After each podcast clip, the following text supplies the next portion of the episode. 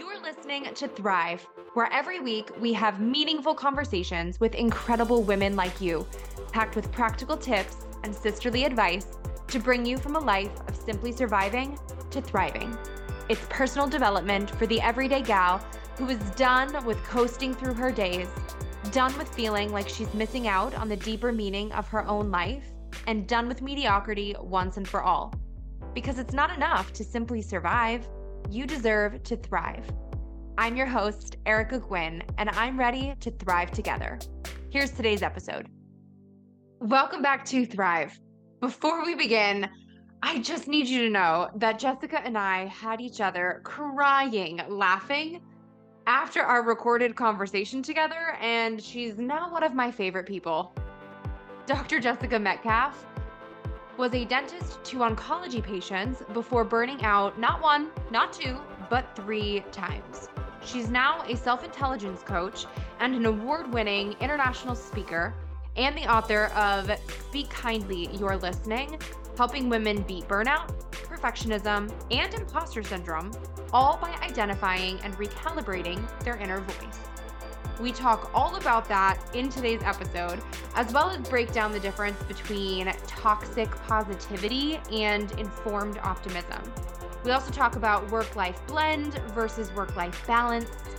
And Dr. Jessica has some fantastic recommendations to help you find your own best self-care practices based on genuine self-compassion and a deeper understanding and knowing of you. Spoiler alert, we both hate bubble baths. There's seriously so much goodness jam-packed in today's episode, so I hope you're ready. Stay tuned through this episode, drop it 5 stars if you like what you're listening to, and now welcome Dr. Jessica. Hi, I am so excited to be here today. Yay! Hey, Doc. Welcome to Thrive. I'm Woo! So happy to have you here. You are, oh my gosh, you're like all the things. You're a self-intelligence coach, which is what a cool title. Like, that's awesome. You are an award-winning international speaker and author and former dentist to oncology patients. Mm-hmm. And I know you went from experiencing what, not 1, not 2, but 3 burnouts as a dental oncologist and then moved cross country, started a business, and now help other high-achieving women break through all the things like, all those fun things we love to talk about, like imposter syndrome and perfectionism and burnout and all that jazz. So we love to see it. I don't want to steal any more of your thunder. Tell us all about you and your life now. Oh my goodness. So now it's so fascinating because on another podcast that I was on, they asked me, well, what is your title now? And I was so reluctant to give a title because I think we trap ourselves into titles thinking that, okay, well, this is what I am, so this is what I have to do. But for me, a part of my burnout was not giving myself the opportunity to do the things and be the things that I wanted to do and be. And so I really had to ask myself and put myself as a first person to say, okay, what is it that I want at the end of the day, instead of necessarily continually taking care of others and putting me last. So now I practice part-time dentistry. I still own a dental clinic across the country. I'm a consultant and I work with high-achieving women, but shifted actually recently into working with businesses and their leadership teams and how to navigate and weather quiet quitting and the great resignation and all of that stuff that's been happening. And outside of that, which I never used to talk about, I picked up the violin, I take Italian lessons, I have a puppy, I'm Auntie Jessie to my niece. So like there's all these other things that I get to be within any given day. And I'm so grateful for that versus before it was like, no, you have to do dentistry. This is what you do. This is what like you're trained to do. You can only do this. And that just didn't work for me. And it was also because I was spreading myself way too thin. So when we talk about that third burnout, it was finally recognizing that I needed the help and that I needed to make a change. I love this because right off the bat, I can tell you're a fellow multi-passionate, which Yes, because I think you're absolutely right. We pin ourselves, I think it's like we pin ourselves, so much of our identity onto a title. And when we're leaning so far into that, it's almost like we take away our own space, or we take away our own permission to explore other things and be other things. And I almost end up wondering if it's because sometimes in our society, it feels like from such an early age, it's kind of put on you like, well, what do you want to do when you grow up? And the implication is like, you are something. Like it's not, here's your list of the 10 different roles you want to have. It's kind of like, well, here's the different kinds of jobs and you pick one and that's what you do. Yes. And even though that's not necessarily what people mean in like kindergarten when they're teaching us this, it's just kind of what we pick up on, where we kind of get the feeling that like, oh, we pick a role and then we just keep niching as we go through. And then you pick one major or like maybe two in college. You're not like, oh, let's explore all of these other things and become well-rounded, multi-passionate people. You're kind of like, what are you and how do you be the best at that one thing? And normally how to be the best at that one thing has this sort of, you kind of got to focus on that one thing and not be stretching yourself thin with other things. So I love that you're doing the violin. That's like one of my favorite instruments in the world. And that is, I wish I had learned that. So yeah. That's awesome. I wish I had learned it too. So I started playing piano and then picked up bass and then went to high school for music. So played pretty much all the percussion instruments and then started my own rock and roll music school and then continued playing piano at weddings and funerals. It was a part-time job for a period of time. And then I got to school. And again, that single focus where I was like, okay, just become a dentist. And because I had decided that at the age of 14, it was like I had put on these horse blinders and did anything that I needed to do. And then once I became a dentist, it was like I forgot why I had become a dentist was to be able to give me the opportunity to create the space in my life to do more of the things that I want. But I didn't allow that. I just kept doing more and more dentistry, thinking that, okay, well, this is how I, quote unquote, prove myself to the world that I'm capable as this young blonde female at the time. And it was one of those moments where looking back, I'm like, why did I wait so long to pick up the violin? Like I've had such an interest to it. So last year for my 35th birthday, I was just like, what am I waiting for? And I think that we keep, not just from a hobbies perspective, but if we decide we want to change careers or learn something new or become something different, that we put these set deadlines or timelines on ourselves saying, okay, once I've reached this point, then I can actually do it. But you just have to decide that it's okay to even do it now. So last year was like, again, like, what am I waiting for? Like, I'm waiting for this magical time to like create in time that it's going to be okay. It's okay right now. Like it's totally okay right now to make that happen. So when you give yourself that permission and give yourself the opportunity to say, okay, this is what interests me right now. I'm going to test it out. Heck, I could have tried the violin and hated it and been like, okay, this is it. Like no more, but at least I gave myself the opportunity to try it. And now I get to say that I'm like, okay, well, I'm still plucking along and like, it's brings me so much joy. I look so forward to like my weekly lesson and like, yeah, it fills up that part of me that I shut out for so long because I felt like I had to compromise myself to be able to prove myself within academia, within working world, within all of that stuff. And just within the last few years or couple of years since having moved out here, feel like I've been chipping away at it slowly, and it's just like, oh my goodness, this feels so good again. Yeah. You mentioned earlier too the kind of the quiet quitting or like the great resignation that happened after COVID. And I know something you've talked about before is kind of how this has turned into like the great regret, where like as people jumped ship and they left their jobs or they took the chance to pursue a passion or anything altogether.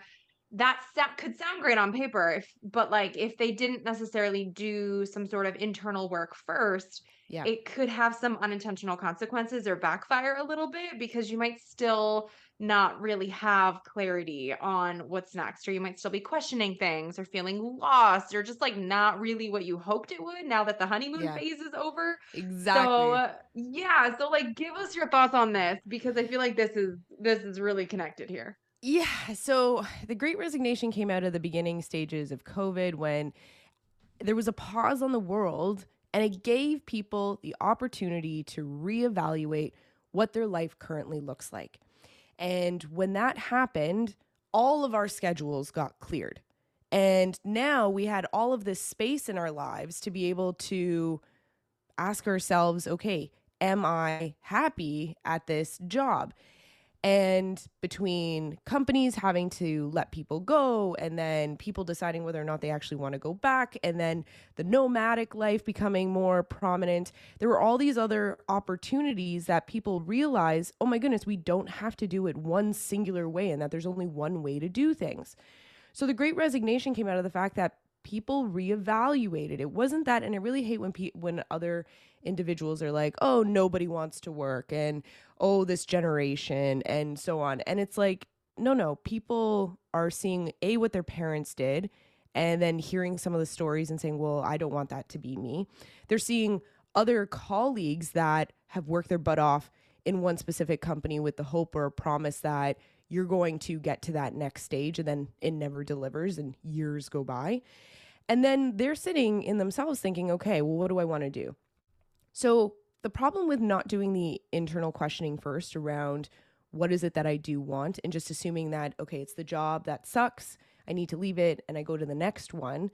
When you don't give yourself that opportunity to ask yourself the difficult questions, it's so easy to go from one shitty relationship to another shitty relationship.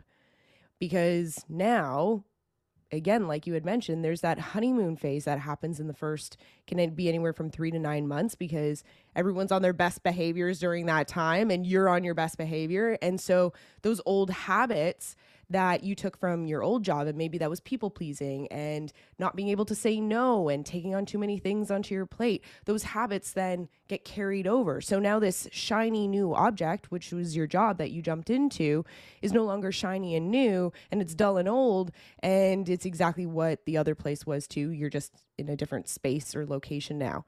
And that's really hard to then grasp, because then people then stumble into, well, every job I'm going to go to next is going to be the exact same way. And it's not the case. So then let's add in quiet quitting. Quiet quitting is then that reevaluation, people recognizing I've worked and quote unquote tried to prove myself. I'm not being rewarded, or I'm not being commended on what's going on. And so people then are going back to what their job descriptions are and say, well, it's not that people are doing the bare minimum, it's doing what the expectations of that role were. And now you're not going to necessarily have these people, quote unquote, going above and beyond, because going above and beyond to you and to me is going to mean so many different things. So if that's not clarified, then how are people supposed to level up or be a leader in their role if they don't know what that actually means? So quiet quitting to me is just another fancy word for burnout. It's people recognizing this isn't working. I need to implement boundaries. I'm going to do my job, but I'm going to do what the expectations are of the job. And then I'm going to leave work at work and go home, because I have a life outside of work. And so when we then look at both of them combined and we take a step back, realistically, it's people over the last few years giving themselves that opportunity to say, hey, something needs to change because it's not working. I no longer want it to be work-life balance where I have to fit work into my life, right? Or I have to fit life into work. I want life to be what I'm actually looking at first, and then how does work actually fit into that? You're so right too, because we get so stuck into like the 9-to-5 mindset. For people who maybe have had a 9-to-5. I've even caught myself doing this too. And I have been an entrepreneur running my own business, setting my own hours now for a decade, basically. Maybe not a full decade. It's been a little less than that, but like a long freaking time. And I'll still catch myself being like, all right, I have to go to my office in my house at a certain time and then be at my desk. And I'll like put pressure on myself to do a certain amount of work at my desk, or like feel a little bad if I'm taking, you know, a Target run in the middle of a Tuesday afternoon, where I have to consciously remind myself like, no, this is okay. This is, you don't just do this. So it's like that ingrained in us as a society where it can be years and years, but being outside of a certain construct, and you're still subconsciously going to that in some way, or like pressuring yourself, or maybe even shaming yourself, or shooting on yourself and being like, nope, this is what it has to be, because this is what work looks like, or this is how it, this is how you do it right.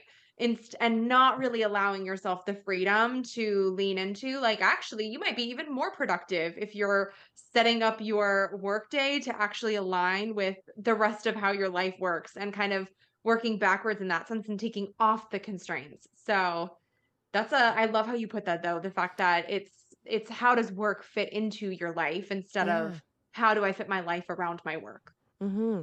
It's so fascinating. So I'm even stepping into the last like year and a half, I feel like I've had to like reconnect my body to my brain, because I disconnected it for so long, because I pushed through so many physical symptoms, because it was just the norm to do that, to prove yourself, to suck it up, to just kind of move through what was happening. And I'm now just learning how to listen to what my body is saying so that I can actually start to take care of it.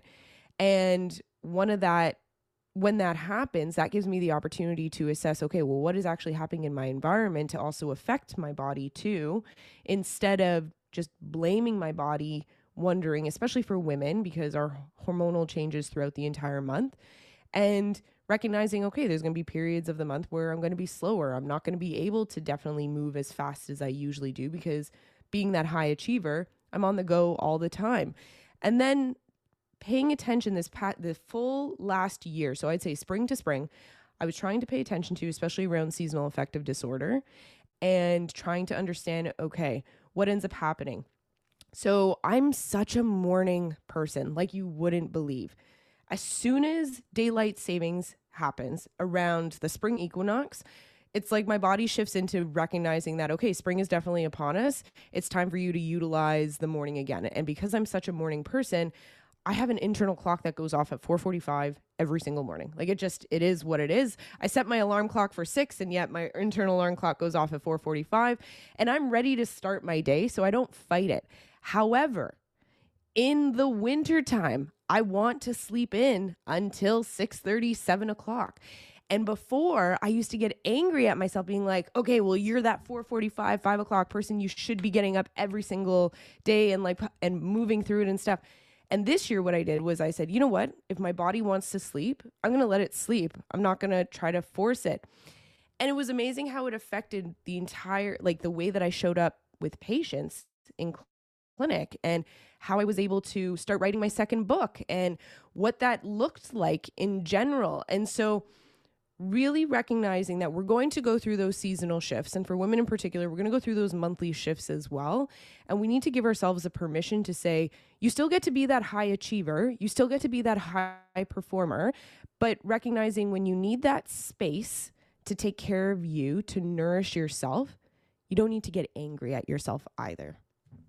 Yes. So, so good. We actually did a whole episode on kind of maximizing your menstrual cycle and like literally coordinating it to your life, your business, whatever. So we'll put that in the show notes for everybody, for anyone who missed it, because it goes right off of what you're talking about. And it's incredibly fascinating to dive into if you're like nerds like us with all of this. But I want to talk about your inner voice, because you just kind of hinted at that. And like, you're right. We get angry at ourselves, or I think sometimes we do a lot of this without even being consciously aware of what we're doing. We just kind of start going at our own selves and then accepting it as being okay or being true. And I know you obviously wrote a book and have your own podcast all about this called Speak Kindly, You're Listening, which love that. Love the title. So cool. So can we dive kind of deeper on what that actually means? Because I know, you know, and I think maybe we all know to some extent that the words that we choose to speak to ourselves can truly make or break us. So let's go there.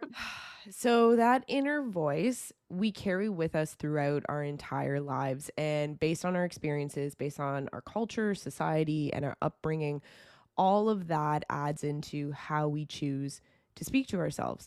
And then add on different moments in time, whether they were good or bad, and then the mistakes that we make or the successes that we experience, those all add into how we choose to speak to ourselves. But the majority of the time when we speak to ourselves, or if something goes wrong, or if we're not having the greatest day, it is easier to be able to tear ourselves down than it is to be able to bring ourselves up again. So the voice that we use when we're speaking to friends and our family is not the same voice that we use when we speak to ourselves the majority of the time, especially if you haven't done the internal work. So paying attention to what that inner voice is. And so when I look back to myself in burnout and how I motivated myself in dental school, it was so negative. And I thought it was keeping me humble, and I thought it was keeping me not small, but in a space that allowed me to still grow. But at the same time, it scared me like you wouldn't believe, because no matter what I did, I was never going to be good enough. What the science shows is that the same area in the brain gets activated whether you're having a conversation with someone out loud or you're speaking to yourself, which means you hear it in the exact same way. So it's almost as if a friend is standing in front of you, tearing you down when you're speaking to yourself. So if you're saying unkind, destructive, and hurtful words to yourself on a regular basis, like, I suck, I can't believe I did that, I'm never going to be fast enough, I'm going to always be alone. There's usually a story that we create for ourselves, and we usually have 2 to 3 things that we say on repeat to ourselves on a regular basis. And if those things are negative, which I like to call your inner gremlin, if that is your inner gremlin and that is all you hear all the time, then you start to believe it. And then it keeps you small, and it keeps you in a space that doesn't give you the opportunity to do the internal work, and makes you think that the environment that you're in, you deserve it. There's nothing going to ever be anything better for you. And that's really hard to live with if that is the only voice that you hear on a regular basis. And so Speak Kindly, You're Listening is understanding how, especially for the high achiever, your inner voice can have such an impact, all the way from how you choose to see yourself as a mom, to if you apply for a promotion, to how you look at yourself in the mirror. And I break down imposter syndrome, perfectionism, and burnout, because we hear these terms so independently of each other. And working at the cancer center, it was really easy for me as a researcher to kind of stumble in and ask that question, where's the link? Like, what's actually going on? Because if we're experiencing these things, then they're interconnected in some way, shape, or form. And what the literature has shown is that when you experience imposter syndrome in combination with perfectionism, so if you call yourself a perfectionist, you are more likely to develop psychological distress, ultimately leading to burnout. And when we wrap that up all into a nice, neat package, the link between all 3 of those is how you choose to speak to yourself. It comes back to that self-talk with, do you think you're not good enough? You feel like you're a fraud. So because you feel like a fraud and you doubt yourself, you push yourself even more past your breaking point. So you overwork to the point of exhaustion time and time again. Being successful, but never believing that success is enough. So you get trapped in the cycle time and time again, repeating to yourself over and over that you're never going to be good enough. And so you have to try to start to change how you choose to speak to yourself. And the way that I like to do it is by naming those different voices. That gives you the opportunity to be able to tap in to say, okay, I see you, inner gremlin, but I don't need to listen to you today. And so it could be your inner sage, your inner wise one, your inner cheerleader, your inner goddess, whoever you feel that you can start to connect and create that new voice. So then that way, when you only hear your inner gremlin, you have a different way of tapping into a new voice. Yeah. I've always hated the phrase "my truth" and how flippantly people throw that around nowadays, because I think it allows there to be a disconnect between actual truth. And so if you're not actually paying attention to this and doing all of this inner work, you could sit there and be like, well, my truth is that I'm just a terrible mother and you're not even realizing that, like, you're a rock star. It's just because you've been telling yourself the same narrative for however long, or you've listened to the narrative that other people have put on you and you've adopted it as true, and you haven't done the work to retrain your brain to what is actually true. And you've accepted these, like, leading feelings as facts, and they're just not. They're not facts. They're literal lies that you just told yourself for so long. So I think that's so powerful right there. Like everything that you just said, I want to like mentally highlight for everyone. Can you break down two more? I love this idea of like actually naming each of these different things to kind of separate it. But if we take it a step back before doing that, how do you recommend actually kind of like identifying, ooh, there's my inner voice that's telling me something, to almost start separating it where you can pinpoint there's the gremlin, there's whoever, there's this negative thing that's kind of trying to tell me a narrative that's just not true? So there's two ways initially that I like to do this. The first one is, and I kind of had hinted at it back where we have those 2 to 3 phrases that we say on a regular basis. Write down what those phrases are, because those usually are that starting point for your thoughts to start to tumble into whatever else is happening. So if you can pinpoint what those phrases are, then you can start to pay attention to when those come up. So who are you around? What time of the day is it? Did you have a really bad sleep? Are you closer to your menstrual cycle? What is actually happening during that period in time? So then now you have an awareness around what that specifically is. Then what I like to do is not get angry anymore at yourself, because it's really easy to then say, oh, well, I have these 3 key phrases. I should be able to stop myself from ever saying it again. And that's not the point of it. The aspect is being able to see it and then to thank it, because it did get you to where you are today, but it doesn't have to be the only voice that you hear. So initially, when you're starting to pay attention to it, it's really easy to slip into that inner gremlin sublevel, where then that anger starts to spew. And I don't think anger as an emotion is bad. Anger and feeling your feels are so important, but you shouldn't have to tear yourself down when you're learning more stuff about yourself. And so first one is write down those 2 to 3 statements that you hear on a regular basis. And maybe you even start to notice that there's more than 3 based on your environment, based on those people, based on the time of the day or the month. And then the second is recognizing when it comes up and you see it, instead of then letting that inner gremlin walk all over that mind of yours, you get to say, I see you. Thank you. I got it from here. And that's when you get to start to slowly shift your dialogue. So let's go into part 3, which is shifting your dialogue. Because a lot of people say, well, I can't just go from I can't to I can all of a sudden. And I recognize that, right? You can't just substitute out any single word and then start to believe it. So maybe it's going from I can't do this to I'm learning this at a pace that I need to. And when you start to do those reframes, that gives you the evidence, those facts that you were talking about, those truer facts that recognize that, oh, okay, this is the neutrality that I'm in right now. So what I like to say is you don't have to go from this negative to all of a sudden positive, because we're not jumping into toxic positivity. We're going into more neutral or informed optimism. And the way that I like to describe the difference between whether or not you think it's toxic positivity versus informed optimism is toxic positivity is, let's say you walk outside and it's raining or hailing and you're walking outside with someone next to you and the person says, no, look outside. Like it's sunny outside. Like it's like, you can see the sun. And it's like, no, I can clearly feel the hail pellets on my face right now. Like this, no, that's toxic positivity. Informed optimism is walking outside and then recognizing, oh, it's hailing right now. I have my raincoat on. I have my umbrella.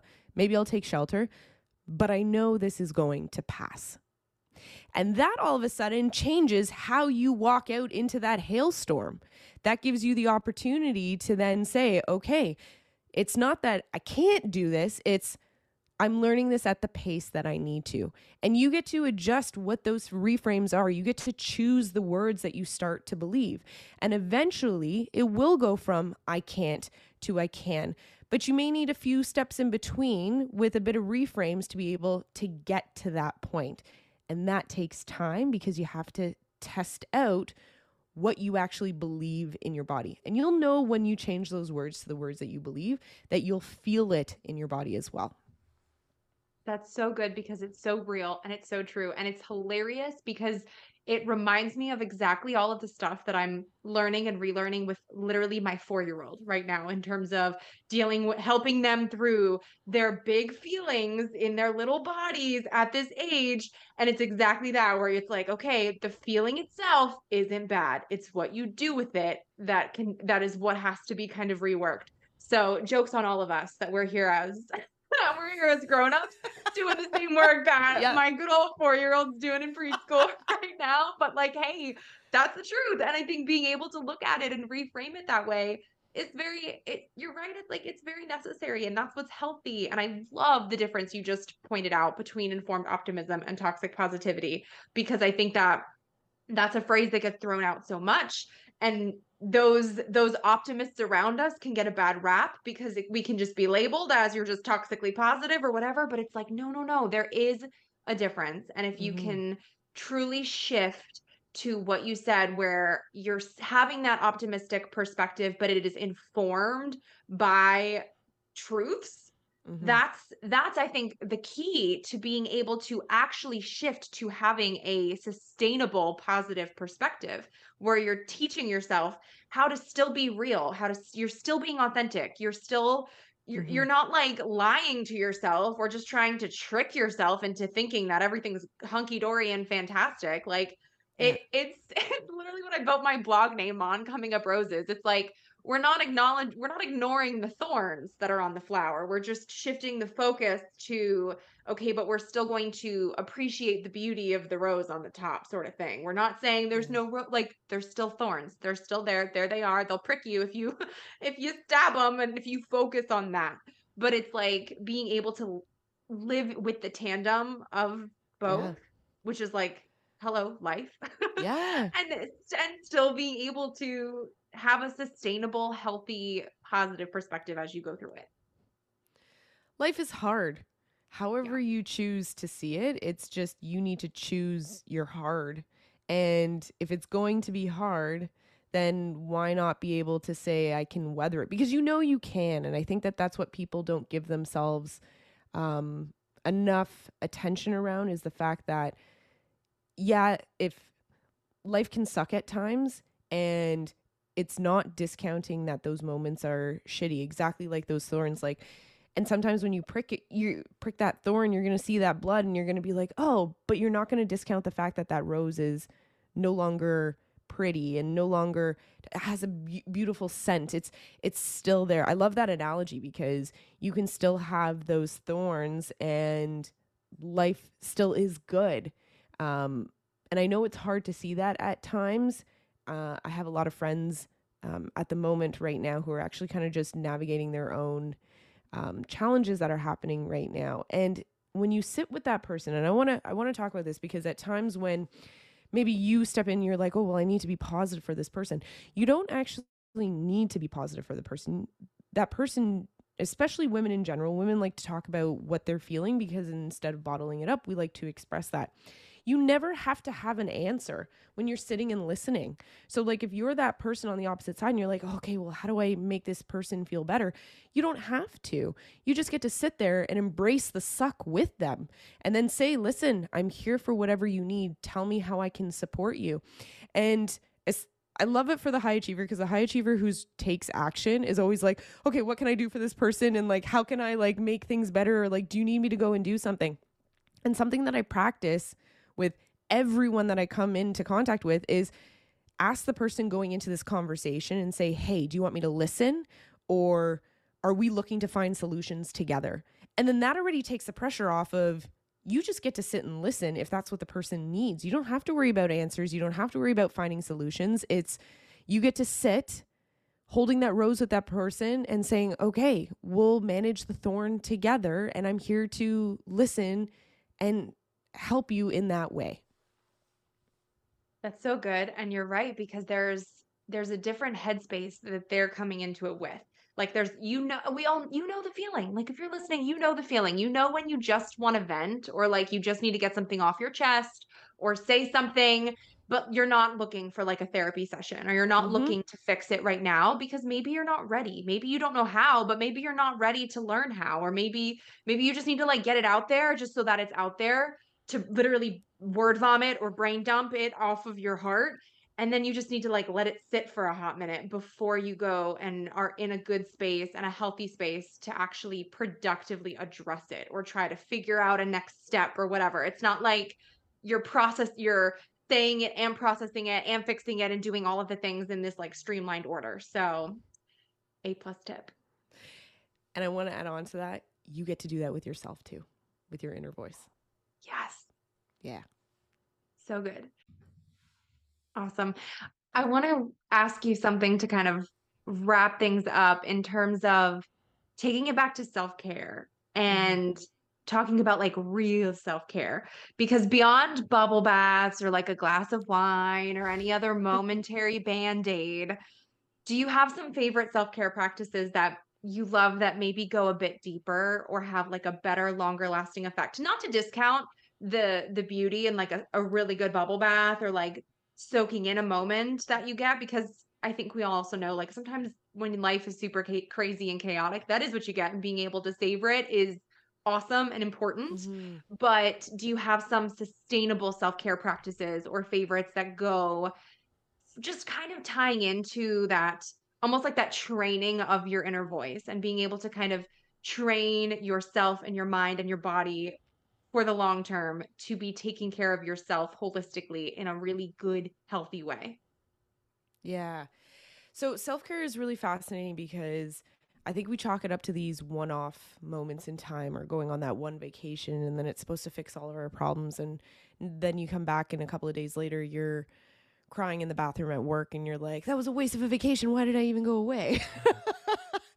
And because I've straight up had clients tell me that, whether it's a closet, whether it's the bathroom, it's the same story though, however you cut it. And so what I like to lean on is teaching people what self-care means to them.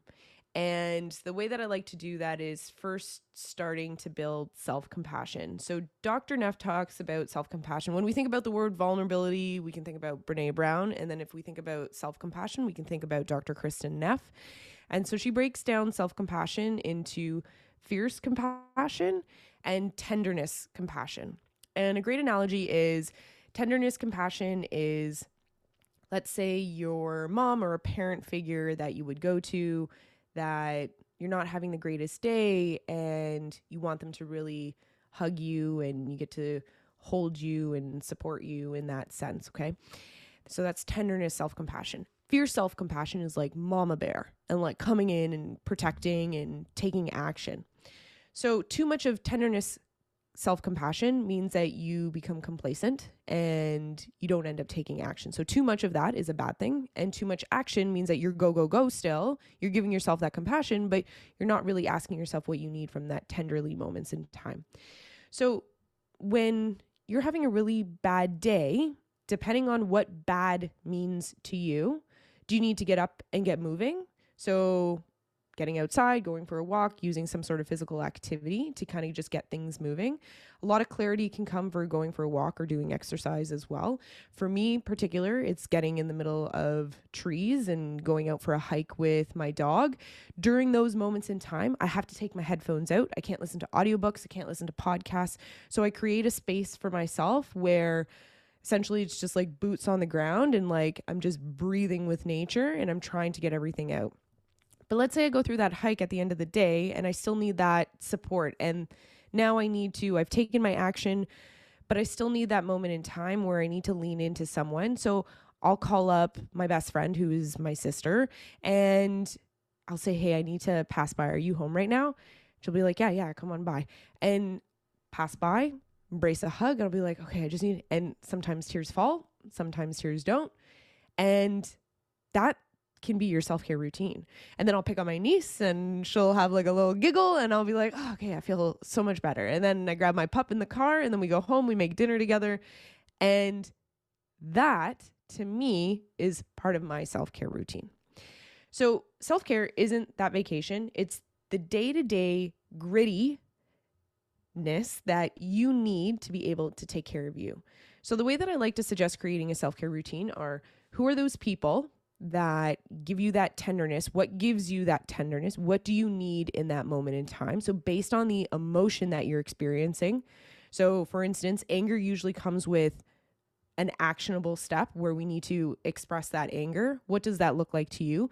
Versus if you're feeling sad, what is it that you need at that moment? Is it a cozy blanket? Is it romantic comedy that really makes you cry? Because I definitely have those days where I'm going into it and I'm like, I need that movie to like even to bring out more tears in myself, or you watch that commercial or whatever it is. And that gives you the opportunity to narrow in what your self-care routine and regimen is based on your own personal emotions. And when you step away from the social media component of it, where you see self-care on there, and whether it is that glass of wine or a piece of chocolate cake or a bubble bath, because those things I think are fine when they're only happening every once in a while and that they aren't in excess. So it's not jumping into the bubble bath and being like, and then leaving and then saying, I'm going to have that extra glass of wine because I deserve it. Well, why don't you actually step into those emotions and ask yourself, what is it that you're feeling, instead of trying to numb it and not being able to move through it? And I think that's the biggest thing, is when we see this glamorized quote unquote self-care, it can turn into a numbing component instead of actually asking ourselves what we need in that point in time. And so name the emotion, because when you name the emotion, it gives you power back in recognizing what it is. And then ask yourself, what is that self-care? So in the wintertime, I know for myself, I need something from an exercise perspective, that's something more that from a physical standpoint that is not as rigorous. So I like low-key stuff in the winter. I need something that's a little bit more cozy, because I know for me, January and February are going to feel like the longest months. So I need to nourish myself in that sense. But the rest of the time, especially when there's sun outside, I need to make sure that I'm getting myself outside. Even if I've had a hard day, I need to make sure that I'm outside, because that's going to benefit how then I go to sleep. It's going to benefit my mood as a whole. When you start to piece together and write this stuff down. So like I have an entire wall of things that I know that I need to be able to take care of me. And when you create that and you recognize that, okay, this is me, this is what I need for me, it makes it easier to ask for what you want, whether it's asking from a partner or asking yourself or asking your family and friends, whether that's, hey, you know what, I need time by myself right now. That's self-care. That is 100% self-care. And when you continue to learn about yourself throughout your entire life, because the list that you create for yourself today is not going to look exactly the same in a year to 2 to 3 years from now. And self-compassion is giving yourself permission to adjust as needed. Oh, I love this made me think, like, we all need to make actual lists of like, this is what I need or what makes me feel better when I'm feeling X.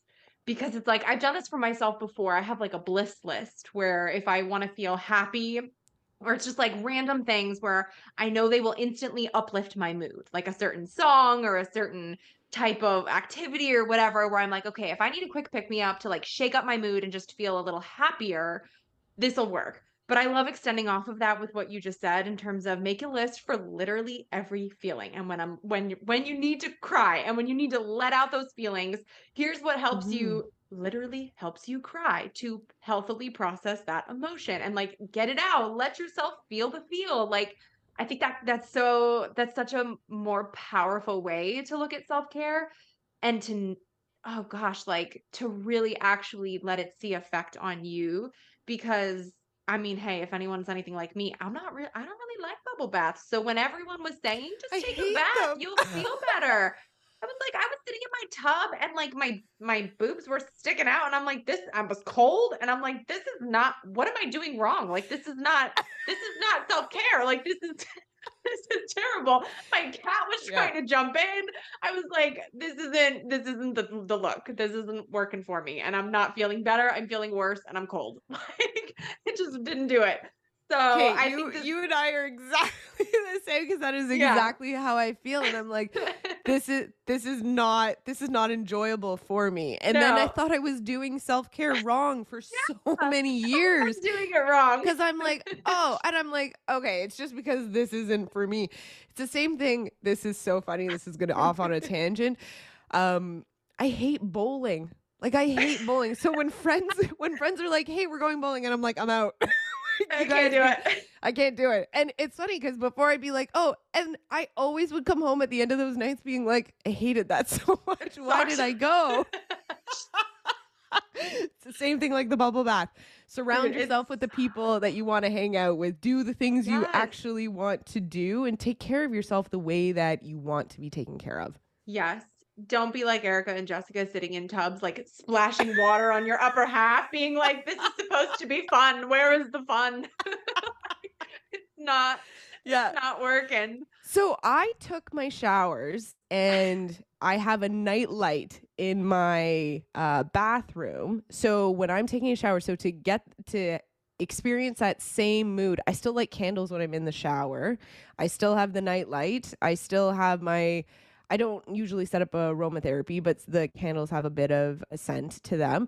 So I still create a very similar environment because I still wanted that aspect of it, but I didn't want to just be sitting there in the water. And so I then took it and created it to work for me. And that is the biggest thing that people need to understand. And this is why I say, don't just look to social media for it. You're going to have to experiment with what self-care looks like. So if you try something out and it doesn't work, it's not that it's not for you. It's maybe something needs to be tweaked or adjusted, or you shift it slightly. And now all of a sudden it works. So give yourself the opportunity. Coming from a science background, I love experiments, testing and trial, because then there's no wrong answer. It's a hypothesis that you're testing out. And if it's null or void, then test a new hypothesis, and that is it. Yep. Oh, we love to see it. Gosh, we could talk for hours on all of this, but I'll get things wrapped up with asking you what we love to ask to close out the show, which is, what does thrive mean to you, and how do you strive to thrive in your everyday life? Thriving is... it's going back right to the beginning. Like, it's multidimensional, multi-passionate. I'm going to share a moment in time that I had yesterday. So one of the reasons why I chose dentistry was because back when I was 12, 13 years old and I had braces, my aunt's a general dentist. And once a month while I had braces, my dad would drop me off at her house. She would take the day off of work and she would take me to see my orthodontist. And then we would come home. She'd invite her friends over and we'd bake all day. And it was the best thing ever. And I absolutely loved it. It was the best time. At that point, I'm one of the oldest cousins in that group of individuals. And so we had three little small cousins at the time. And I thought that this was just the best thing ever. For the longest time, especially when I was in burnout, I felt like I made the worst decision ever choosing dentistry because it wasn't what I had anticipated. Yesterday morning, my niece... got to go to daycare for the second day. And on Tuesdays, I take her to daycare. And it was one of those moments where it was our first day of doing this. And I popped over to her house in the morning. We had breakfast and coffee together, so with my best friend. And then we got all of us ready and we went to daycare. And I got home and I was like, this is exactly why I chose dentistry, was for those moments in time. And I stood in my doorframe, bawling my eyes out, and then sent a message to my aunt, reminding her that I'm like, hey, you remember those moments in time? I was like, I finally have that. And that is thriving. That is recognizing that it's not necessarily the big, massive events. It wasn't my degree. It wasn't getting into dental school. It was creating those moments in time that when I have those tears, they're not tears of sadness. It's this emotional reaction and connection to why I do what I do. Oh, goosebumps. That's it. That's it right there. I love it. Jess, can you tell everybody where they can find you online to connect with you more and where they can grab copies of your books and all of that good stuff? Yeah. So across social media is all exactly the same. So at Dr. Jessica Metcalfe, Website's www.drjessicametcalfe.com, and the book is on Amazon and it's reached bestseller now. So check it out. I'm so excited. Thank you again for having me. This conversation was just everything my heart needed. So thank you. Wait, before you go, make sure you're subscribed to never miss an episode of Thrive. Drop 5 stars on your way out if you like what you just listened to, and come join the party on Instagram at thrive.podcast to stay inspired and thriving all week long. Thanks for tuning in. It's your time to thrive.